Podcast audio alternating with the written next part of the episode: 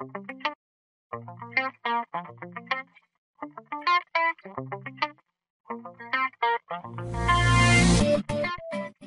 it's Vincent. I'm going to be talking to you guys about inequalities. Okay, so we're going to start off with an easy problem here. Let's see.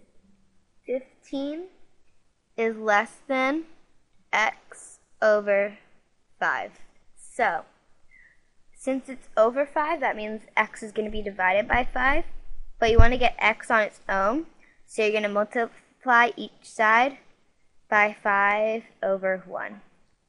So these cross cancel, and you're left with x over 1, which is basically the same as x. So you just bring the x down, and then you multiply this side by 5 over 1. But technically, both of these are over 1, so it just cancels. And you multiply 5 by 15, and you got 75. So let's just switch it so the x is on this side because it makes it easier to read. But you have to switch the signs too. Don't forget that if you're switching it. Okay, so you get x is greater than 75.